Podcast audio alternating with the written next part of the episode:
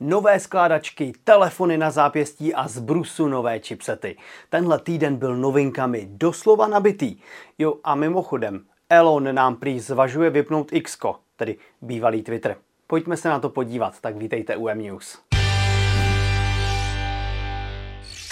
Každý musí mít svou skládačku.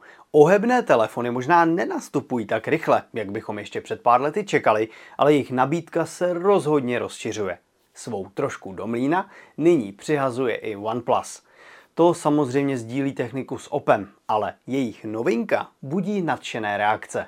Koženková záda, kovová konstrukce, čtečka na boku a pozor, nechybí ani přepínač zvukových profilů. Konstrukce je přitom testována na 1 milion otevření a zavření, což je hodně slušná výdrž. Tahákem jsou ale samozřejmě displeje. Oba mají neuvěřitelnou světelnost až 2800 nitů a u toho vnitřního pak zahraniční recenze chválí skvěle zpracovaný pant, který při používání neruší. Zároveň potěší hmotnost 239 gramů a špičkový výkon v podobě Snapdragonu 8 generace 2.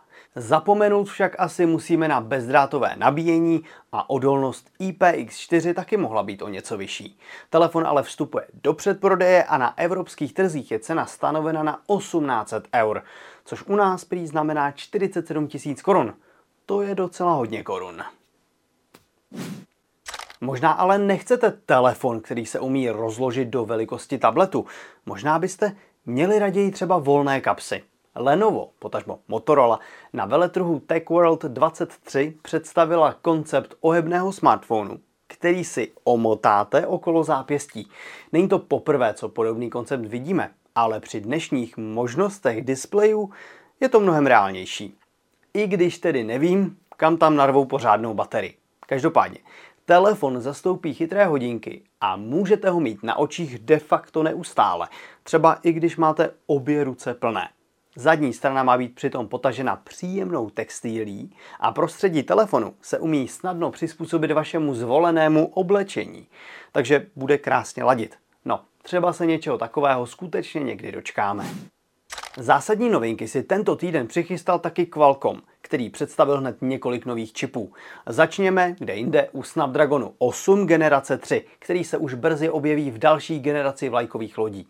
Samozřejmostí je vyšší výkon a větší energetická efektivita. Důraz je samozřejmě kladen taky na umělou inteligenci, třeba při rozpoznávání řeči, ale i během focení. Čip podporuje až 240 fps při hraní her a taky kvalitnější audio přenosy přes Bluetooth.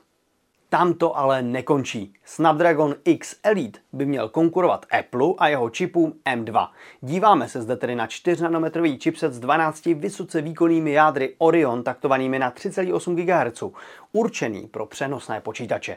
Údajně má pak nabídnout ještě více výkonů než zmiňovaná konkurence. Prvních počítačů s tímhle čipem se máme dočkat v první polovině roku 2024.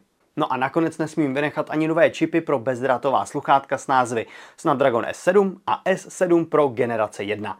Ty nabídnou více výkonu, třeba pro aktivní potlačení okolního hluku, ale hlavně mají díky konektivitě Wi-Fi nabídnout mnohem větší dosah. Qualcomm třeba slibuje, že budete moci chodit se sluchátky po celém domě nebo i školním kampusu a telefon vůbec nemít u sebe a přitom stále poslouchat. Nakonec si nechme dvě zajímavosti k Twitteru, tedy, pardon, sociální síti X. Elon Musk se údajně nechce podvolit nařízení Evropské unie ohledně digitálních služeb, které ukládá důsledné moderování nelegálního obsahu, který je třeba nenávistný, zavádějící, nepravdivý či jinak nebezpečný. Evropská komise již nyní síť právě kvůli dodržování tohoto nařízení vyšetřuje. V případě porušení hrozí síti značná pokuta. Řešením, podle X-ka, by mohlo být znepřístupnění sítě v zemích Evropské unie. To je docela drastické, ale Musk to prý údajně zvažuje.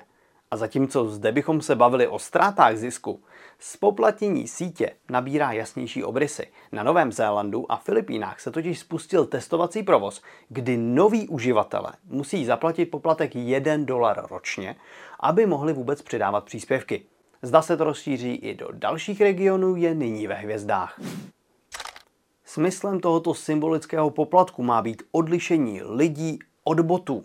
Otázkou samozřejmě je, zda to právě lidi, na rozdíl od nějakých podvodníků, neodradí. Více informací každopádně najdete na mobilenet.cz.